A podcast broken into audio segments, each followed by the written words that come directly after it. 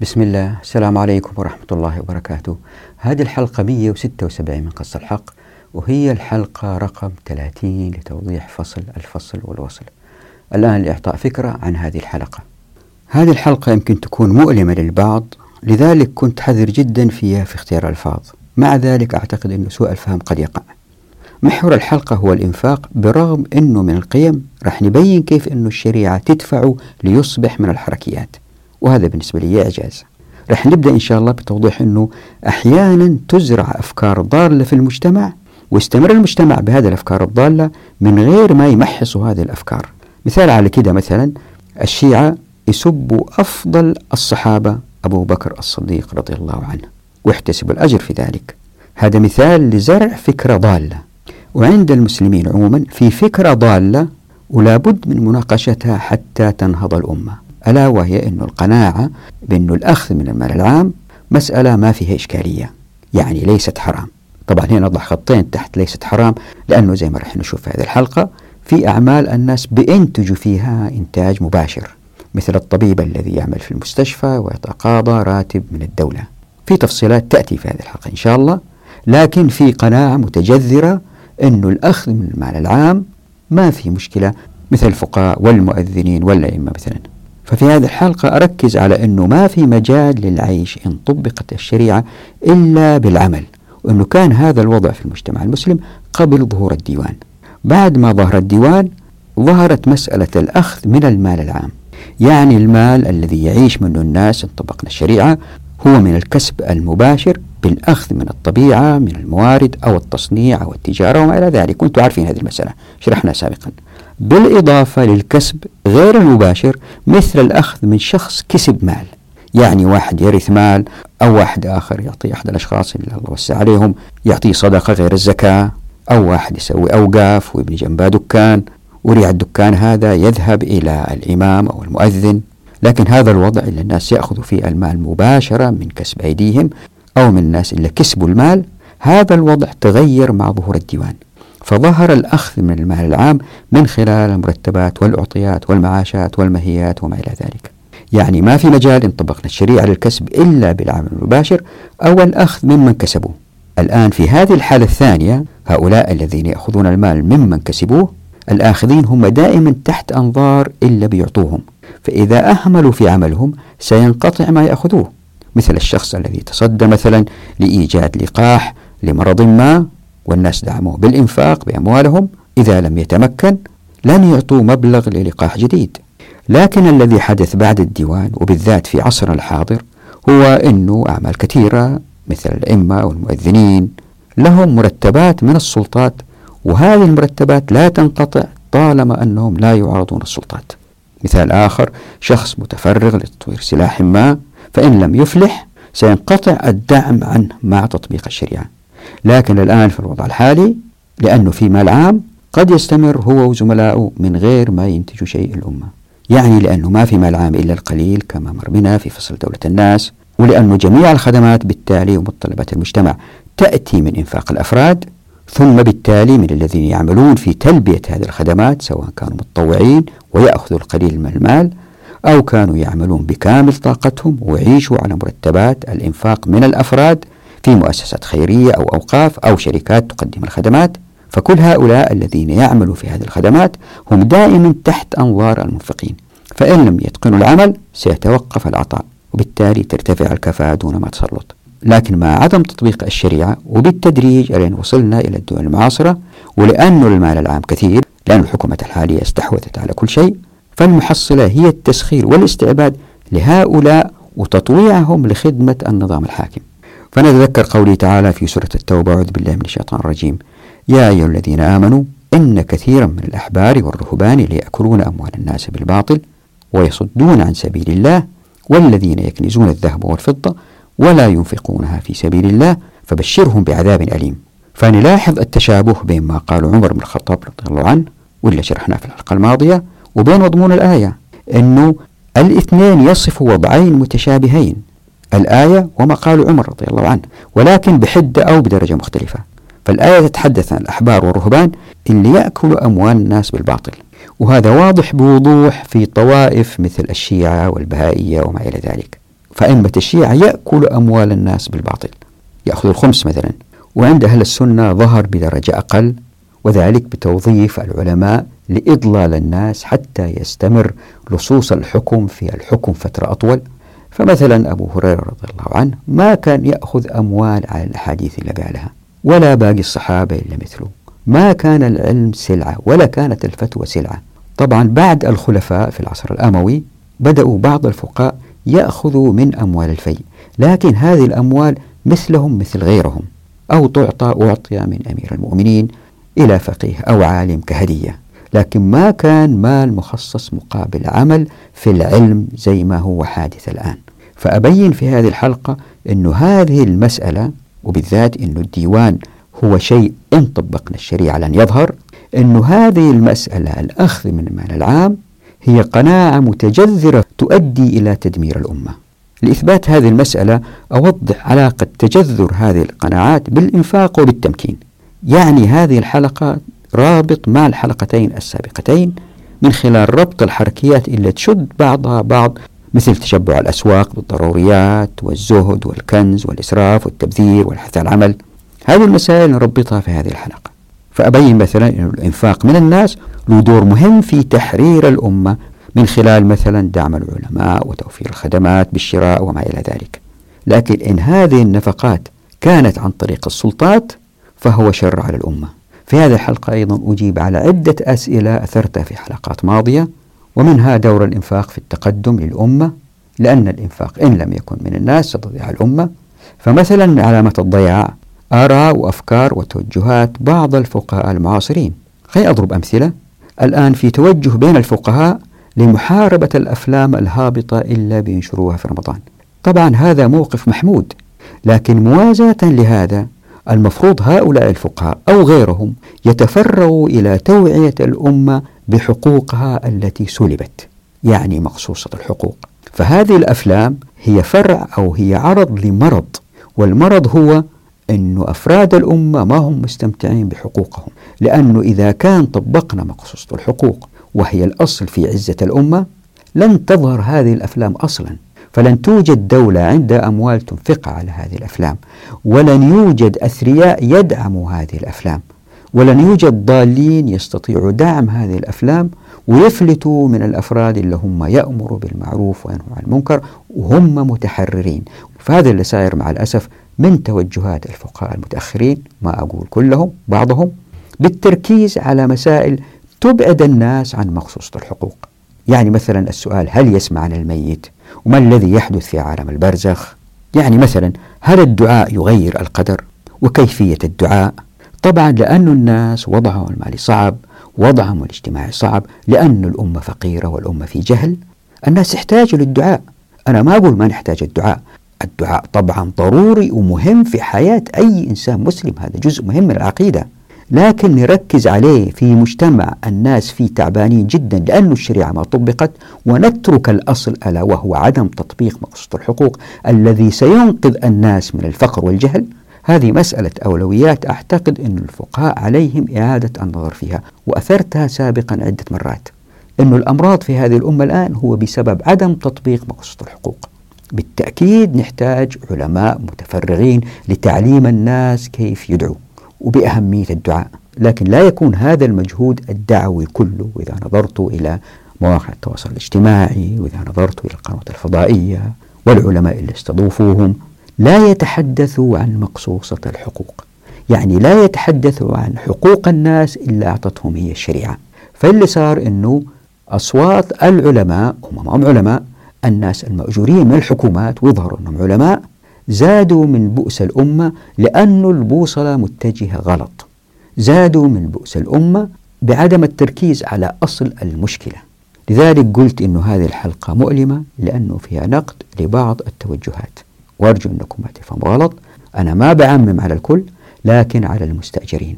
وسكوت الآخرين على هؤلاء المستأجرين. وحتى هؤلاء المخلصين الربانيين اللي بيجاهدوا الوضع الحالي ويريدوا تغييره لم يلتفتوا أيضا إلى مقصوصة الحقوق كما يجب. والآن إلى التوضيح. إذا تتذكروا في حلقات ماضية بينت أنه الإنفاق هو من القيم لكن الشريعة من خلال استراتيجيات معينة تضع في موضع يكون من الحركيات. وأنه رايحين نبين هذه المسألة في الحلقة القادمة. في الحلقة السابقة في حيثيات معينة الآن نربطهم مع بعض حتى نصل إلى استنتاج أنه الإنفاق هو من الحركيات برغم أنه يظهر ظاهريا أنه من القيم. فنبدأ بسم الله ونقول أنه أحيانا هناك بعض الأفكار اللي هي ضالة وتورث في أذهان الناس وتستمر برغم أنها ضالة. أنصع مثال على كذا. الشيعة قدروا يقنعوا متابعيهم أنه أبو بكر رضي الله عنه وهو أفضل صحابي أنه إنسان شرير.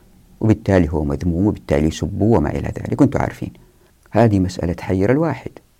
نفس الشيء حدث في مسألة الأخذ للأموال للكسب للعيش. مسألة هي ضالة أصبحت مسألة مقتنعين فيها الناس. خلينا نتوكل على الله وأقول الآتي. الإنفاق قبل ظهور الديوان كان نوعين. الناس اشتغلوا عشان يكسبوا ما في طريق لأخذ المال إلا بالعمل والكسب أو أن الناس يأخذوا مال من واحد كهدية كعطاء كإرث كزكاة. يأخذوها من ناس أشتغلوا وجدوها ويأخذوها منهم لأنهم أقارب أو لأنهم يستحقوا أعرج أعمى ما يقدر يشتغل تحق له الزكاة. فطريق الحصول على المال عشان الإنسان يعيش طريقين أما هو يشتغل أو ياخذها من واحد أشتغل. اللي صار مع الديوان تغيرت الأمور. هذا النوع الثاني اللي الناس يأخذوه من غير عمل انقسم إلى قسمين. قسم الناس يأخذوه مثل الزكاة مثل الإنفاق من الآخرين الصدقة اللي هي ليست من الزكاة مثل الإرث. هذا نوع بالإضافة إلى هذا ظهرت المرتبات الشهرية إلا يأخذوها الناس من السلطة. مثل المرتبات الشهرية إلا يأخذها الجند. وهذه ما كانت موجودة قبل الديوان. فهذا النوع اللي هو الناس يأخذوه من غير عمل مباشر للكسب. واحد آه، يكسر صخور واحد يسوي منجرة واحد يسوي مخبز واحد يشتغل مع آخرين يسوي تطبيق إلكتروني. بالإضافة لهذا ظهر نوع جديد ألا وهو الأخذ من خلال السلطة. خليني أضرب مثال يعني يمكن يجي واحد ثري هذا الثري يبني مسجد ويبني جنب المسجد دكان يأجره حتى يعيش عليه إمام المسجد. إمام المسجد الآن الذي يأخذ هذا المال يدرك تماما أن هذا المال قد ينقطع في أي لحظة لأنه إذا قراءته لم تكن جيدة إذا كان سلوكه سيء يستبدلوه يجيبوا واحد ثاني لكن إذا كان موظف عند الدولة يدرك جيد أنه فصله صعب جدا من عموم الناس.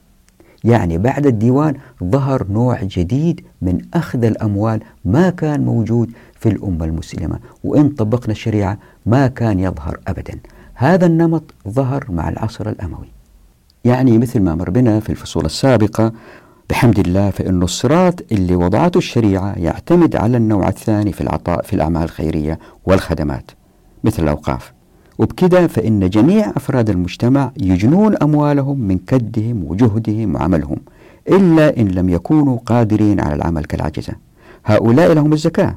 طبعا هذا بالإضافة للقليل جدا من القادرين على العمل من الذين لهم مخصصات كالذي كان للرسول صلى الله عليه وسلم من الفي وحتى هذا المبلغ لم ينفقه صلوات ربي وسلامه عليه على نفسه بل على الآخرين والذي خصص بعد موته لبعض المناصب كالخليفة والقاضي.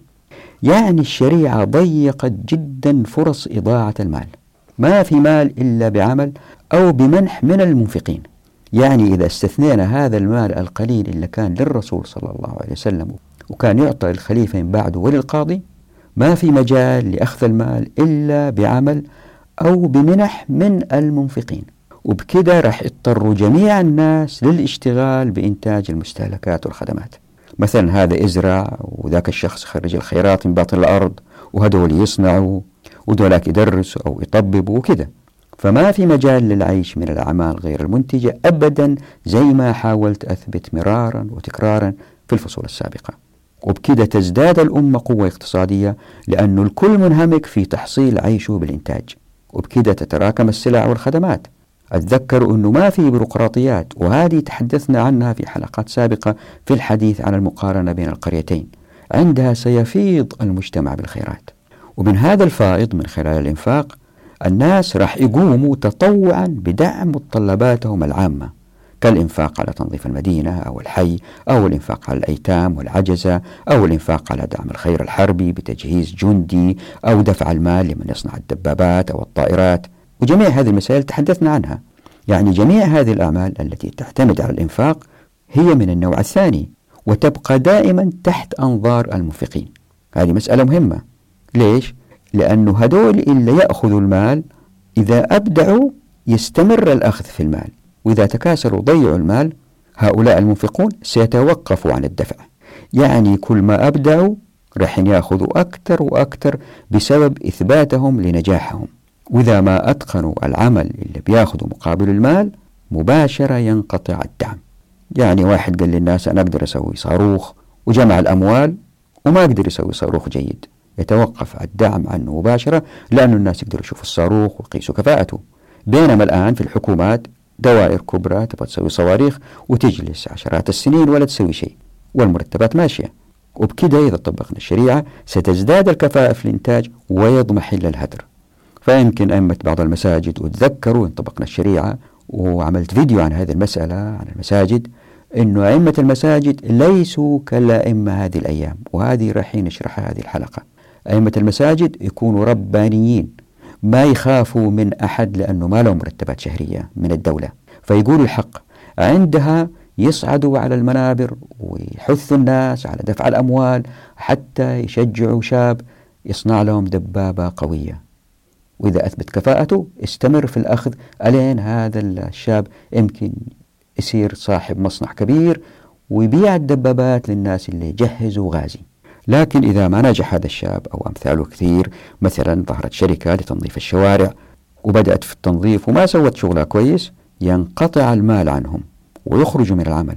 فإذا فكرنا بمثل هذه الأمثلة سنصل إلى قناعة بأن كل ما يحتاج المجتمع من خدمات سواء كانت تعليمية أو طبية أو بحثية هي تحت أنظار المنفقين للتقويم. يعني اللي بيأخذوا المال لهذه الخدمات هم دائما تحت التمحيص. فاللي يثبت نجاحه استمر وإذا لم يثبت نجاحه سينقطع عنه الدعم. يعني وكأن الشريعة بكذا وضعت نظام يخضع جميع الآخذين للتمحيص المستمر لتزداد الكفاءة. وبكذا كل دينار سيعود على المجتمع بالنفع المضاعف. وهنا لابد من توضيح تفصيلة مهمة ألا وهي أن الإنفاق يشمل أيضا الخدمات التي يضطر الناس لشرائها مثل حاجة المريض للطبيب والتلميذ المدرس. هذا بالإضافة للأعمال الخيرية مثل الإنفاق على دور العجزة والإنفاق على ما يظن الرواد في المجتمع بأنه ضرورة لتقدم المجتمع وبحاجة لدعم مالي وخارج حاجة الأفراد المنتجين. مثل طبيب يريد أن يوجد علاجا لمرض بدأ بالانتشار أو مهندس يريد أن يوجد بدائل نظيفة للطاقة بالأبحاث أو من وجد حلا يوفر الماء للإقليم إلا أنه بحاجة للمال حتى يثبت نظريته وهكذا. طبعا كل هذا بالإضافة للإنفاق على الفقراء والمحتاجين ليبدأوا حياتهم الإنتاجية زي ما وضحت في حلقات ماضية. يعني باختصار إذا كان طبقنا الشريعة المجتمع المسلم يكون مجتمع كل أفراده يشتغلوا وينتجوا. فلا مجال للكسب إلا بالعمل أو بالأخذ من المنفقين. وهدول المنفقين بينفقوا طوعا منهم وليس رغما عنهم. طبعا نستثني الزكاة من هذه المسألة. وبكذا يكون الآخذين للنفقة دائما تحت أنظار المنفقين. فترتفع الكفاءة. طبعا هذا غير النظم الوضعية زي ما أنتم عارفين. فهناك الكثير ممن يعملون دون ما إنتاج فعلي وهدول ياخذوا الأموال رغما عن أفراد المجتمع زي البيروقراطيين من موظفي الحكومات واللي يشتغلوا في المباحث والاستخبارات. والسبب هو أن النظم الحاكمة تعتمد إظهار هذه الوظائف على أنها ضرورة. وبالتالي هؤلاء الموظفين يصورون على أنهم يستحقون المال. هنا في هذه الجزئية المهمة حدث الخروج عن الشريعة باستحداث استحقاقات لم توجد شرعا وبالتالي ظهرت قناعات مضللة أدت للتخلف. كيف؟ تتذكروا ما قاله الخليفة عمر بن الخطاب رضي الله عنه عندما قالوا له هؤلاء المتوكلون؟ وقال رضي الله عنه في هؤلاء اللي جالسين يعبدوا وما يشتغلوا؟ قال كذبوا هم المتآكلون الذين يأكلون أموال الناس بالباطل. رضي الله عنه وأرضاه. خلينا نقارن هذا بقوله تعالى في سورة التوبة. أعوذ بالله من الشيطان الرجيم. يا أيها الذين آمنوا إن كثيرا من الأحبار والرهبان ليأكلون أموال الناس بالباطل ويصدون عن سبيل الله والذين يكنزون الذهب والفضة ولا ينفقونها في سبيل الله فبشرهم بعذاب أليم. تلاحظ التشابه بين ما قال عمر رضي الله عنه وارضاه وبين مضمون الآية. القولين يصف وضعين متشابهين لكن بحدة أو بدرجة مختلفة. فالآية بتتحدث عن الأحبار والرهبان اللي بيأكلوا أموال الناس بالباطل. طيب الآن كيف يقع هذا الأكل بالباطل إلا إن كان من خلال أخذ هؤلاء الأحبار والرهبان لأموال الناس دون وجه حق؟ يعني الأحبار والرهبان ما ينتج سلع أو خدمات ليقايضوا بها الناس لكن يأخذ أموال الناس بخداع الناس بأن ما يقدمونه لهم من دجل هو خدمة تستحق المال. فتكون المقايضة هي الكذب مقابل أموال الناس ممن يعملون وينتجون. وهؤلاء الأحبار والرهبان لا يكتفون بأخذ ما يكفيهم فقط لكن بسبب شراهتهم وخوفهم من الفقر أخذوا بياخذوا أكثر مما يكفيهم لدرجة أنهم يكنزون الفائض عندهم ما يؤثر في الحركة الاقتصادية. ويمكن أنصع مثال لهذا هو اللي اكتنزوه البابوات في الفاتيكان. أنا زرت الفاتيكان وشفت البذخ الموجود فيه والأموال المكتنزة فيه. يمكن أكبر كذبة مرت على البشرية هي هؤلاء البابوات في الفاتيكان. نهبوا أوروبا في العصور الوسطى ووضعوها في تخلف وجهل وفقر. هذا الوصف مشابه إلى درجة كبيرة لكن بحدة أقل لما يقع في أيامنا هذه من الكثير من المسلمين.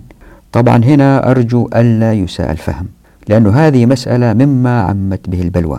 ففي فقهاء وعلماء يعيشوا على تقديم الدين كخدمة تستحق الأخذ من الناس وبحق كما يظنون وبالذات عندما يأخذ الأموال من الحكومات والسلاطين. خلينا نوضح هذه المسألة وأرجو ألا تقع فيها مشكلة في الفهم. وصبركم علي لأنه بعضكم رايحين يتضايقوا من هذا الكلام. لكن إن شاء الله إذا وضعتوها في إطار تخلف الأمة نفهم أهمية هذه المسألة. خلينا نبدأ. بسم الله. يمكن بعضكم لاحظ بوضوح تميز بعض الفقهاء والعلماء والشيوخ على مر التاريخ بألبستهم اللي ميزتهم عن الناس. وهذه مشابهة للي فعلوه الأحبار والرهبان. الأحبار والرهبان يميزوا أنفسهم بملابس معينة. عند المسلمين كانت العمائم الضخمة والمنمقة والجلابيب والمشالح المشغولة المميزة وما إلى ذلك. الآن السؤال هنا هل كان فقهاء السلف رضوان الله عليهم بهذا التميز في اللبس؟ نعم الإمام مالك كان يلبس لبس مميز لكن هو بيلبس لبس بيرتاح فيه وليس لبس يميزه كأنه فقيه فزي ما هو معروف لم يتميز فقهاء السلف عن الناس وذلك تأسيا بالرسول صلى الله عليه وسلم فقد كان الأعرابي يأتي إلى الصحابة والرسول صلى الله عليه وسلم بينهم فلا يعرف الرسول صلى الله عليه وسلم حتى يقول أيكم محمد. فالتمييز يعطي الطبقة التي ميز نفسها ميزات قد لا تستحقها أحيانا. وهذه تميزوها بوضوح مع الضباط اللي يلبسوا البدل سواء كانوا يشتغلوا في الشرطة أو في الجيش. فالتميز إذا ليس في اللبس فقط ولكن يأتي مع هذا التميز حقوق أخرى. يعني اللبس هو رمز لهذا التميز. فبعض إن لم يكن كثير من هؤلاء المميزين من الفقهاء لهم مخصصات شهرية من الدولة.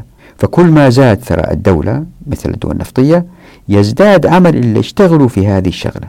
وفي هذا والله أعلم أكل لأموال الناس بالباطل. خليني أعطي هذا التفصيل لأنه مهم جدا وإن شاء الله استمر معنا ألا وهو الآتي. هذا مما عمت به البلوى. فإلا صار أنه عند المسلمين بعد الديوان وعندما الدولة أخذت الأموال والفقهاء ما جابوا هذه المسألة ظهرت قناعة عند جميع الناس أن أموال الدولة هي حلال.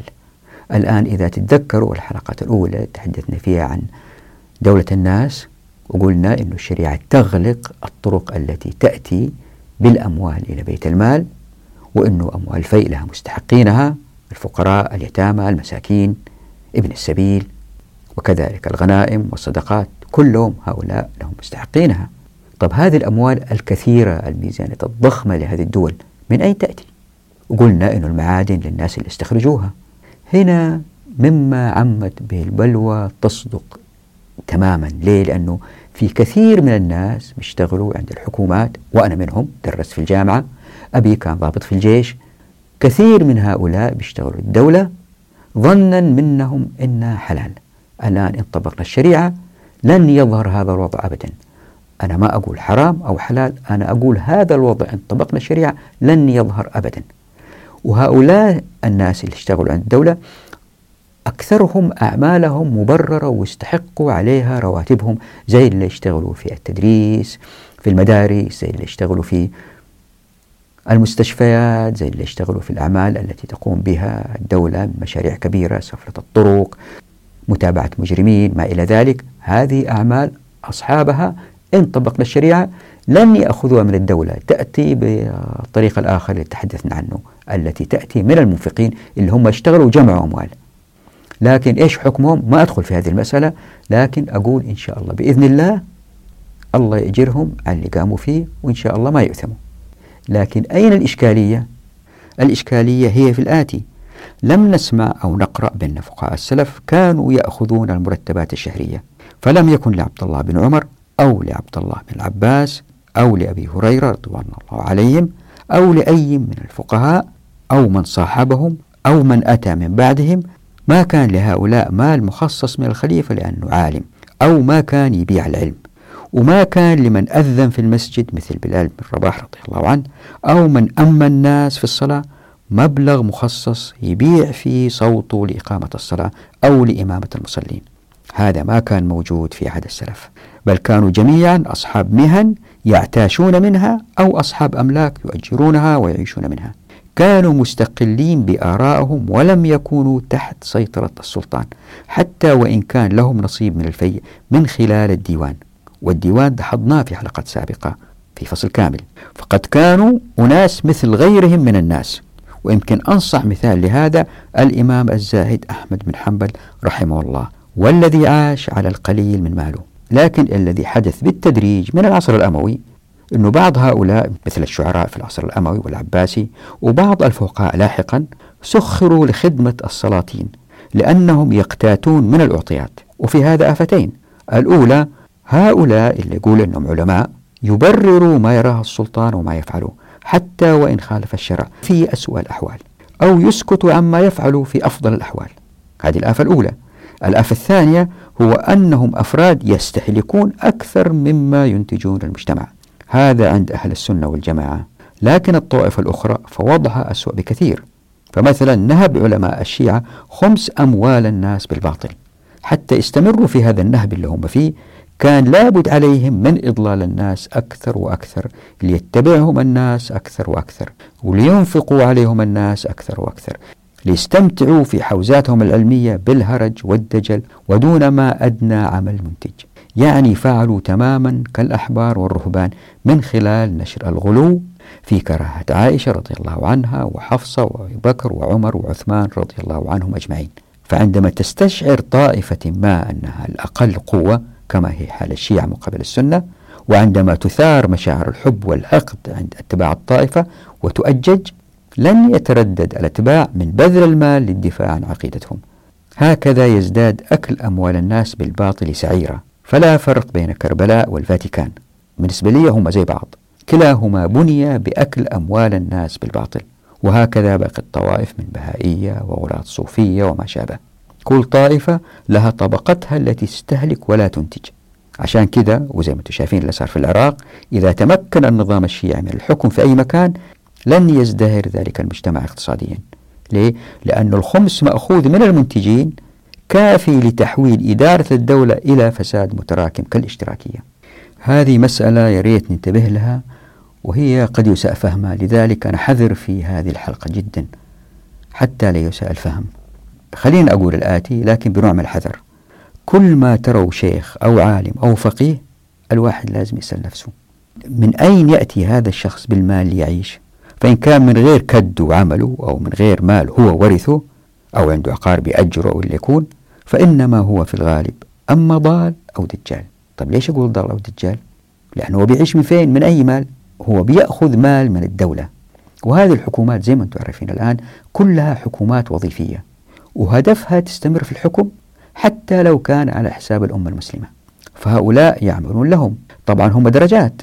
فمثلا في من يعملون في هيئة الأمر بالمعروف والنهي عن المنكر بأجر شهري هم في هذه الجزئية في أخذهم لمرتبات هم والله أعلم حسب النصوص ضالين برغم أنه أكثرهم من الصالحين. لكن إلا يأخذوا الأموال ويشتغلوا في هذه الأعمال مثل الاستخبارات والمباحث والجمارك وما إلى ذلك ويوقفوا الحدود ويفتشوا الناس. هذه أعمال بالتأكيد اللي يشتغلوا في المباحث والاستخبارات حرام في حرام. الناس اللي يشتغلوا في الجمارك وفي الأعمال اللي هي تساند وضع الحدود بين الدول هؤلاء ضالين والله أعلم لأنه إن طبقنا الشريعة لن تضر هذه الأعمال أبدا. لكن هؤلاء اللي يأخذوا الأموال من الحكومات ويصدروا الفتاوي في مسائل جانبية توجد الخلاف بين الناس أحيانا وتضيع الناس أحيانا على الحق اللي هم يجب أن يقولوه. مثلا ما يتحدثوا عن حق الناس في أخذ الخيرات. لكن ما عندهم مشكلة يصدروا فتوى زي ما قال علي جمعة واللي أفتى بقتل المتظاهرين في أرض الكنانة وهو من الأزهر وأمثاله فقهاء الخليج إلا بيفتوا دائما بعدم الخروج على ولي الأمر. هم عارفين أنه بعض ولاة الأمر إذا ما كان كلهم هم لصوص سلطة فهؤلاء بيفتوا بعدم الخروج وذلك مبالغة في تفعيل ما ذهب إليه الإمام أحمد الذي لم ير الخروج الحاكم الظالم. إن كان مسلما. مقابل ترك ما ذهب إليه باقي الأئمة الثلاثة مالك والشافعي وأبو حنيفة رضي الله عنهم. وهذه مسألة إن شاء الله يأتي توضيحها في فصل الحكم. لكن ضرر هؤلاء اللي اشتغلوا عند الحكومات هؤلاء الذين سكتوا على الباطل ضررهم أخف بكثير من الدجالين اللي بيضلوا الناس في عقائدهم واللي بيأكلوا أموال الناس بالباطل من فقهاء الشيعة والبهائية والعلوية والإسماعيلية وما شابه من طوائف. مثلا قيل بأن زعيم الطائفة الإسماعيلية كان فيما مضى يوزن ذهبا كل سنة. هذا بيأخذ أموال دون ما أي إنتاج. وفي تقرير رأيته عمن يدعون أنهم أولياء وعلماء في باكستان والهند ويدعوا أنهم من أهل البيت وتقدم إليهم الهدايا والأموال. هم فقط مطلوب منهم يدعوا لهذا الشخص اللي هو مسكين بيقدم لهم هذه الأموال والهدايا. إنه مثلا الله يرزقه بولد أو إنه بنته تتزوج وما إلى ذلك. ناس عندهم حاجات ومضحوك عليهم وبالتالي أصبح الدعاء سلعة تشترى ولا حول ولا قوة إلا بالله. هذه الطبقات التي لا تنتج لا سلع ولا خدمة نافعة بل تنتج دجل وكذب هذه الطبقات بتخدر الناس وهي من أسباب تخلف المسلمين. هي ليست السبب الأهم هي من أسباب. لكن إن طبقت مقصود الحقوق وانشغلوا الناس في الإنتاج وانحسر الفقر وتقدمت المجتمعات في شتى العلوم وانحسر بالتالي المرض والجهل. هؤلاء الدجالين يفقدوا مصداقيتهم وما راح يجيهم أحد لأنه ما في فقراء ولا في جهلاء. وبكده تنتفي بإذن الله هذه الطبقات التي تعيش على إنتاج الغير وأكل أموال الناس بالباطل. وبكده إن طبقنا الشريعة ستذوب هذه الطوائف لتعود لأهل السنة والجماعة إن شاء الله بإذن الله. يعني من أهم الأسباب لظهور هذه الطائف هو عدم تطبيق مقصوصة الحقوق. وبالتالي بعض الناس تمكنوا من الكسب دون عمل منتج ومن ثم تفرغوا للمزيد من الدجل هذا الذي ذكرته في السابق عن العلماء والفقهاء مثال عن تأثير القناعات في المجتمعات عندما لا يوجه الإنفاق في الإنتاج بل ينفق على الذين لا ينتجون والذين يطغون بهذا المال الذي لم يكدوا في تحصيله. بالضبط زي ما سوى فرعون. وبالتأكيد سيستحدثون مزيد من الوسائل للحفاظ على استمرار تدفق المال إليهم كما يفعل السلاطين وبعض أعوانهم من الفقهاء. وبكذا تتولد القناعات المدمرة للاقتصاد. كيف؟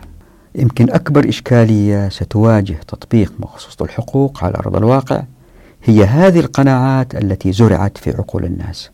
يعني زي ما نجحوا فقهاء الشيعة في زرع الكراهة في قلوب أتباعهم لأفضل رجل في أمة محمد بعد الرسول صلى الله عليه وسلم يعني لأبي بكر الصديق رضي الله عنه. وهذا مثال ناصع في العقيدة. أما الأمثلة الحقوقية والاقتصادية فهي كثيرة وهي موضوع هذا الكتاب كتاب قص الحق. خليني أذكركم الآن بوحدة من هذه القناعات اللي هي جذرت في الأمة ألا وهي المواطنة. فالمواطنة مثال جيد لتوضيح كيف أن القناعات أدت إلى تخلف الأمة؟ قناعات خاطئة طبعا. زي ما أنتم عارفين أن العالم الإسلامي بعد سايس بيكو أتقسم إلى دول زرعت في عقول مواطنيها حقوق المواطنة. وهذا من أهم بذور التخلف زي ما وضحت في فصل ابن السبيل.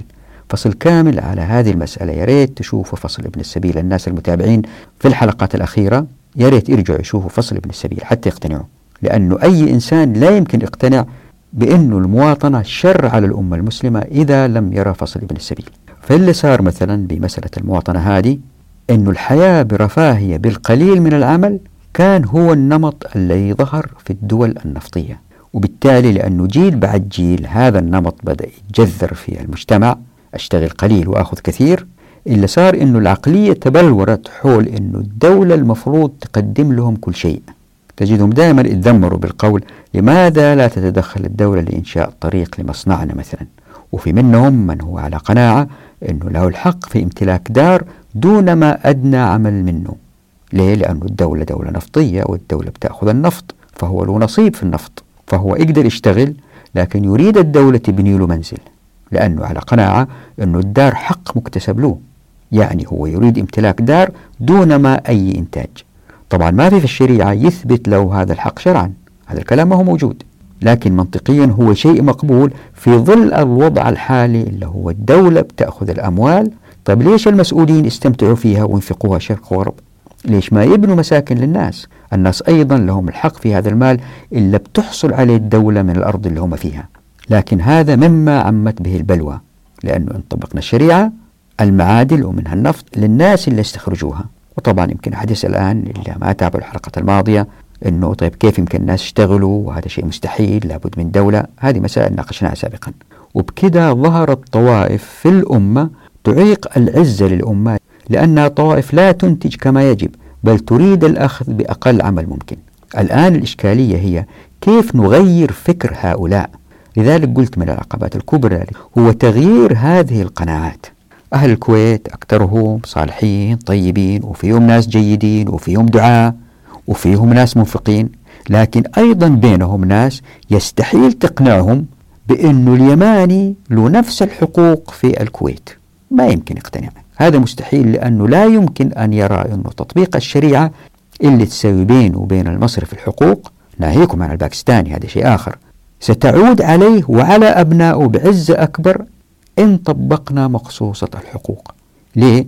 لأنه هذا الكويتي أنا ما أقول كلهم أو هذا القطري أو هذا الإماراتي أو هذا السعودي. ترعرعوا على مفاهيم خاطئة عن الحقوق. هم يظنوا أن أموال النفط حق للدولة التي عليها أن تعدل في التوزيع بين المواطنين. وهذه الفكرة في حد ذاتها خاطئة زي ما وضحنا في فصل ابن السبيل. يعني الناس في هذه الدول يريدوا العيش بإنتاج أقل من الشعوب الأخرى بسبب هذه القناعة. لهذا ظهرت أجيال مترفة في هذه الدول ولا تتألم من الذل اللي يعيش العالم الإسلامي اليوم. أنا ما أقول كلهم نسبة جيدة منهم. لا يتألموا لحال العالم الإسلامي اليوم. بل أيضا وبكل هذا الرغد المادي اللي هم فيه يخافوا من الفقر ويريدوا المزيد من المال حتى يؤمنوا أنفسهم مستقبلا. لذلك بعض المسؤولين زي ما أنتم عارفين لهم عقارات واستثمارات في مناطق مختلفة من العالم. فمثلا حتى تعرفوا كيف هذه الأفكار متجذرة في الأمة وليس في سكان الخليج فقط ولكن في كل العالم الإسلامي. يعني صعب نجد موريتاني يقتنع عمق شديد أنه له الحق في أنه يعمل مثلا في البحرين وأنه هذا من حقه.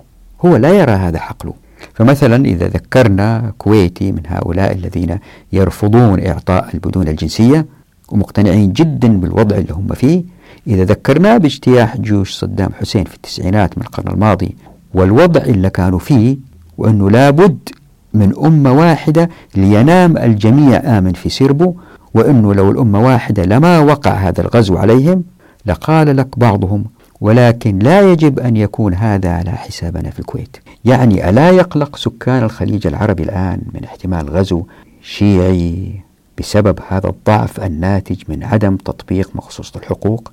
يعني اللي صار باختصار تغيرت القناعات من قيم تبحث عن العزة في الأمة إلى قيم تبحث عن المادة والأمان المادي مستقبلا. لقد أصبح ما تحت الأرض حق مكتسب لهم. طب هذه المواد الله سبحانه وتعالى خلقها والله خلق ناس آخرين. كيف يكون لهؤلاء الناس في هذه الأرض الحق في مادة خلقها الله سبحانه وتعالى؟ كيف يحرموا آخرين إلا الله خلقهم في مناطق أخرى من هذه المادة؟ هذا الخطأ في الفهم هو تماما كما يعتقد الفقهاء بأن أخذهم للمال كعلماء هو حق لهم. فإذا كان هذا حال معظم العلماء بالتالي ما نلوم إذا العامة. ما نلوم هذا الكويتي الذي يعتقد أنه أموال النفط له ويجب ألا يشاركها في البدون لأنه بعض علماء الشريعة ما يروا بأس في أخذ الأموال من الدولة. خلينا ناخذ أسماء بعض المؤسسات التي تدعم هذه القناعات الفقهاء وفي دولة تقول أنها أكثر دولة تطبق الإسلام. فكل من يعمل في هيئة كبار العلماء وكل من يعمل في وزارة الشؤون الإسلامية والأوقاف والدعوة والإرشاد وكل من يعمل في اللجنة الدائمة للبحوث العلمية والإفتاء كل هؤلاء علماء كبار ويأخذون أموال دون ما إنتاج. الفقهاء الأوائل أبو هريرة روى كم حديث؟ ما أخذ مال. مو هذا بس كمان بعضهم يسكتوا عن الحق. مثلا أيام كتبت هذه الصفحات كان بعضهم يدعو على بشار الأسد الجزار ويسكت عن السيسي الخائن خضوعا لسياسة دولتهم التي آزرت الانقلاب العسكري في مصر ضد الرئيس المنتخب محمد مرسي. هنا في توضيح أنا ما أنتمي لأي تنظيم سياسي. أنا بأصف ما أراه لأن الشريعة لم تطبق. فمثلا في ذلك الوقت كانوا ينظموا الخطب على المنابر والمساجد وينظموا الحملات وبشراسة ضد قيادة المرأة للسيارة. وفي نفس الوقت يسكتوا عن الربا اللي انتشر في المجتمع البنوك في كل مكان. طبعا ليسوا جميعهم منهم من هم ربانيين وقالوا بالحق وبعضهم انسجنوا. خلينا نرجع مثال شتان بين الحالين يعني بين قيادة المرأة للسيارة وبين هذه البنوك المنتشرة التي تتعامل بالربا.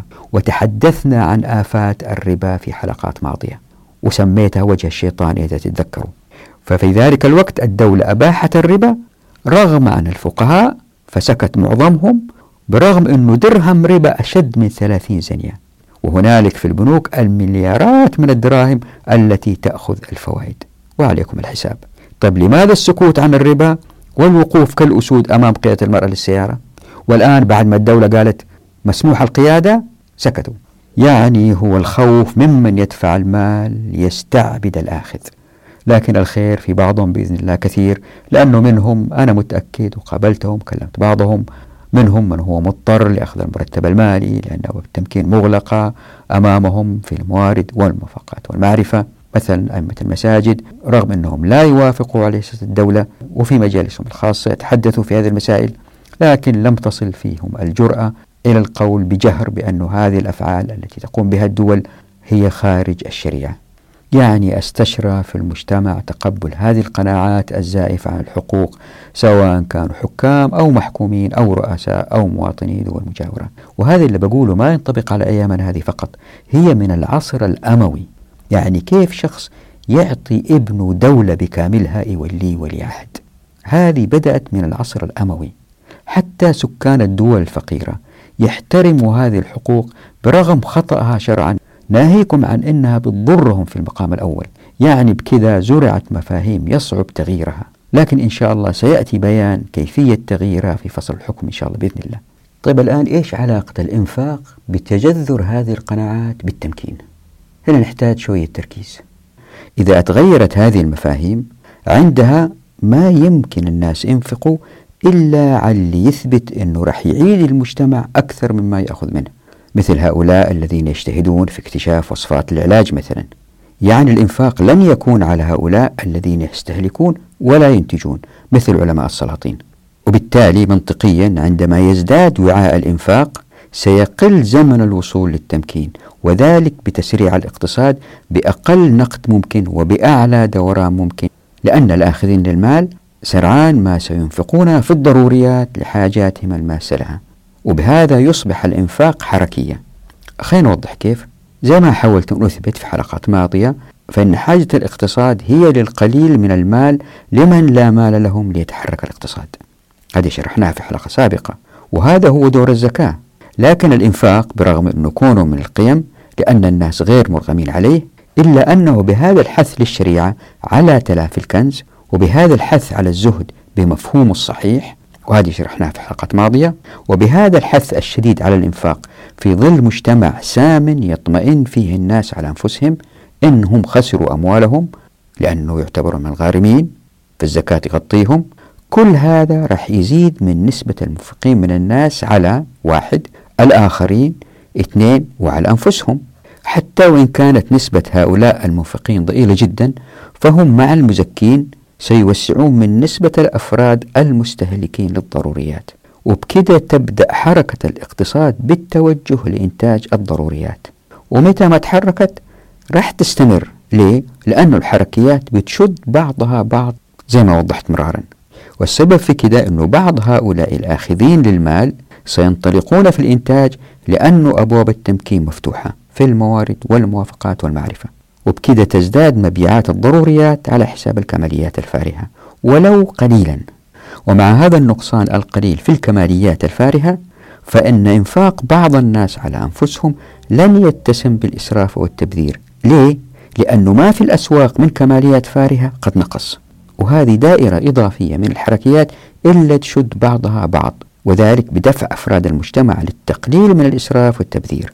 فمثلا لن يجد ثري من يعمل له في يخت الفاخر الضخم إلا بأجر مرتفع لأن الناس عادة ما يفضلون العمل لأنفسهم سعيا لحياة أكثر كرامة إن كانت أبواب التمكين مفتوحة لهم وبهذا النقصان في الزبائن سينقطع صناع هذه اليخوت الفارهة الكبيرة جدا ليه؟ لأنه اللي اشتري اليخت ما يحصل ناس يشتغلوا له في اليخت. أي يخت في البحر شوفوه تجدوا فيه عشرات الناس اللي يشتغلوا فيه حتى يقدر يستمر في الرفاهية اللي فيها اللي بيعطيها لمالك هذه السفينة.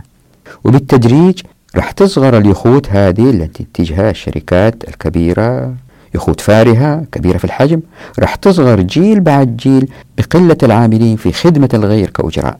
يعني ستكثر اليخوت الأصغر بنسبة كثرة المتمكنين ماليا. ولكن بانتشار يخوت أعلى سرعة وأكثر أمان وبإتقان وجمال لأن اليخوت بدأت تسير من الحاجيات. يعني هذه اليخوت ستكون في متناول الكثير من الناس.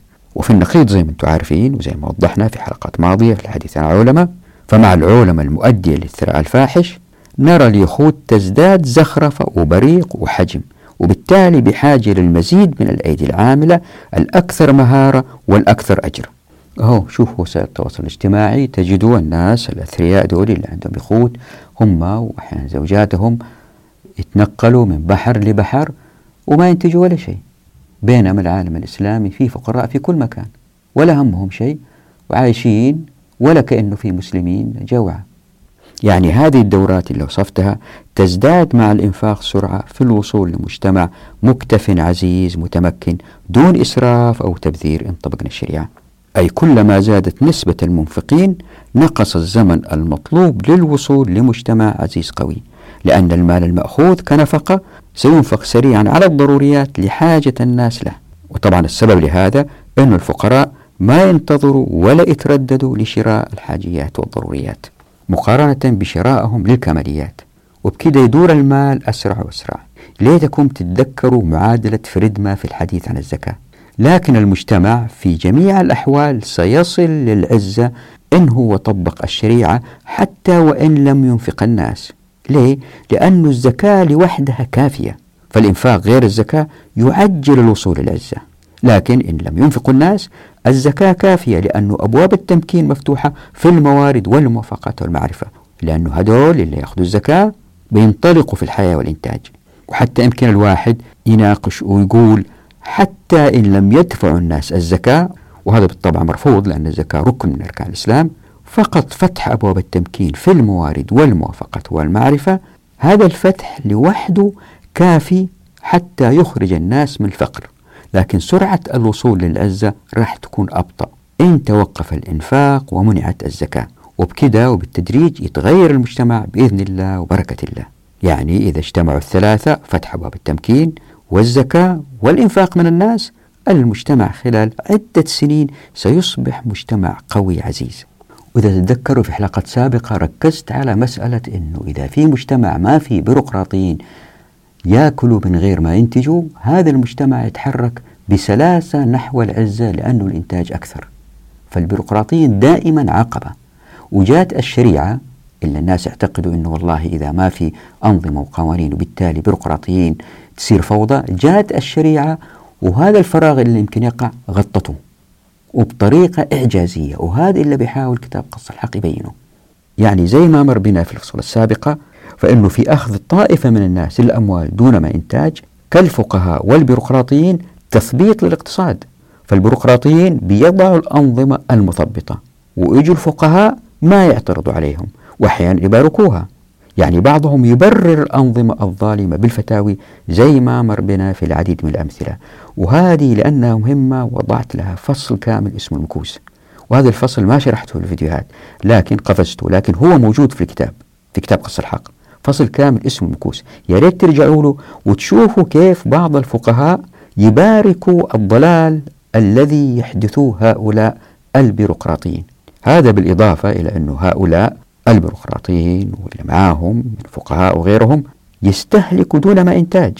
والحكومات نجحت في استمالة ضعاف النفوس من الفقهاء وقربتهم بالإعطيات وجعلتهم الأعلى صوتا إعلاميا ووضعتهم في مناصب هامة كوزراء ومفتين.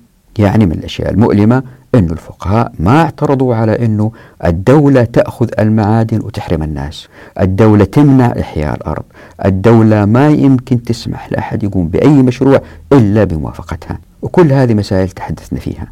فإذا حررنا الناس من الأنظمة المثبطة واتبع الناس الشريعة فإن الإنتاج سيزداد دون ما تلويث وهذه وضحناها وإن شاء الله نثبتها هذه المسألة أنها مهمة في فصل الموافقات. وإذا المجتمع منع الإنفاق على اللي ما ينتجه راح تزداد الكفاءة. كيف المجتمع يمنع هذا الإنفاق؟ لأن الناس يريدوا الأجر عندما يعطوا واحد لعمل ما. فإذا أعطوا وما أتم هذا العمل هم مراقبينه ما راح يعطوه مرة ثانية. لكن إذا أثبت كفاءته راح ياخذ مرة ثانية وثالثة ألين يستمر لأمات طويلة ويكتسب خبرة وتجربة وإنتاجه يصير أعلى. والأمثلة كثيرة مثل صناعة الدبابات مثل إيجاد لقاحات لبعض الأمراض مثل استحداث أجهزة ومعدات تساعد المجتمعات. فيصير المجتمع يغلي غليان بالكفاءات المتنافسة لاستحداث كل ما هو جديد لأن المال ما ينقطع. الناس يريدوا الأجر ولا إما في المساجد اللي هم غير هؤلاء الأئمة الحاليين الذين لا يستطيعوا الحديث إلا بموافقة الدولة فهؤلاء الأئمة المتحررين اللي يعيشوا يمكن على الأوقاف أو يعيشوا على نفقة الناس اللي هم يثقوا فيهم ويدعموهم.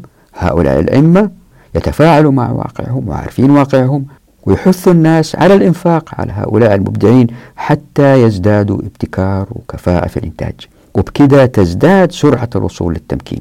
يعني اللي بيصير أن النمو الاقتصادي هو تراكم إنفاقات الناس وليس بتدخل الدولة أو بإنشاء مشروع استثماري من مؤسسة أخذت قرض من بنك أو من شركة كبيرة. لا النمو الاقتصادي هو تراكم إنفاقات الناس ولأن الإنفاقات كثيرة وصغيرة وهنا وهناك ولأن المشروعات الناجحة لا تعتمد على رأس مال كبير بقدر اعتمادها على الموارد المتاحة من مواد خام ومعرفة وشركاء عاملين وهذه كلها ما حد يقدر يوقفها في المجتمع المسلم لأنه مقصوص الحقوق إلا من الله سبحانه وتعالى. فتحت أبواب التمكين في الموارد والموافقة والمعرفة عندها الحاجة للنقد للتمكين ستضمحل يعني بكذا الإنفاق يأتي بالتمكين والعزة للأمة. لاحظوا أيضا أن هذه الإنفاقات ولأنها متفرقة وفي كل مكان فإن احتمالات ظهور مستويات ظلم أمر شبه محال. بل إن حدث خلاف بين المنتجين فهو في نقاط بحاجة للقضاء وهذه ذكرتها في أول فصل الفصل الوصل. وذكرت أيضا مزايا هذه الوضعية مقارنة بالنظم المعاصرة اللي هي مستويات ظلم بعضها فوق بعض. طبعا ما ننسى أنه اللي يزيد وصول المجتمع للعزة هو استشعار الناس العزة. الناس شايفين حالهم بيتحسن جيل بعد جيل وبالتالي يسارعوا أكثر للوصول للعزة فمع استشعار الناس العزة لأنهم بيعيشوها وبدأوا يشوفوا ثمارها هذا الشعور راح ينشر بين الناس منهجية أنه الإنفاق هو طريق العزة وبكده تتغير القناعات. يعني إذا الناس فهموا هذه المعادلة التي تنص على أن في الإنفاق الخاص مصلحة عامة تعود على المنفق بالنفع هذا الفهم راح ينقل الإنفاق من القيم إلى الحركيات. واللي يجعل الإنفاق من الحركيات أيضا هو كثرة عدد المنتجين. لا تنسوا أبواب التمكين مفتوحة في الموارد والموافقات والمعرفة. إذا عدد المنتجين كثر في مجتمع ما في بيروقراطيات. عندها بالتأكيد راح يتأثر بعضهم بآيات وأحاديث الحث على الإنفاق وبالتالي سينفقوا. وبكذا ومع الزمن ستتقارب القوة الشرائية للناس وتتشابه المقتنيات جودة وليس نوعا. وهذه وضحناها في حلقات ماضية. فمثلا كما ذكرت ستكون هنالك آلاف الأنواع من الساعات ولكنها جميعا بجودات عالية برغم اختلاف تصاميمها. وبهذا التقارب في المقتنيات سينحصر الكبرياء والتفاخر بين الناس. عندها ستتآلف القلوب وتنزع الضغينة من النفوس. يعني الزكاة مع الإنفاق سيولدان معا الألفة والمحبة بين الناس. وبكذا تبدأ دورة أخرى من العزة. فبزيادة المحبة يزداد الإنفاق لتزداد حركة الاقتصاد سرعة وإنتاج بعمل أقل من الناس لأن المعرفة في تقدم ولأن موارد الكرة الأرضية أكثر من كافية كما وضحت في فصل ابن السبيل. وهكذا من دورات بسبب الحركيات اللي تشد بعضها بعضا. إذا تتذكروا كنت طرحت سؤال عن كيفية توجيه الشريعة للناس للابتعاد عن الإسراف والتبذير دون تسلط خارجي. الآن نستطيع الإجابة بأن هذا يحدث بتجفيف الأسواق من الكماليات الفارهة. جيل بعد جيل انطبقنا الشريعة.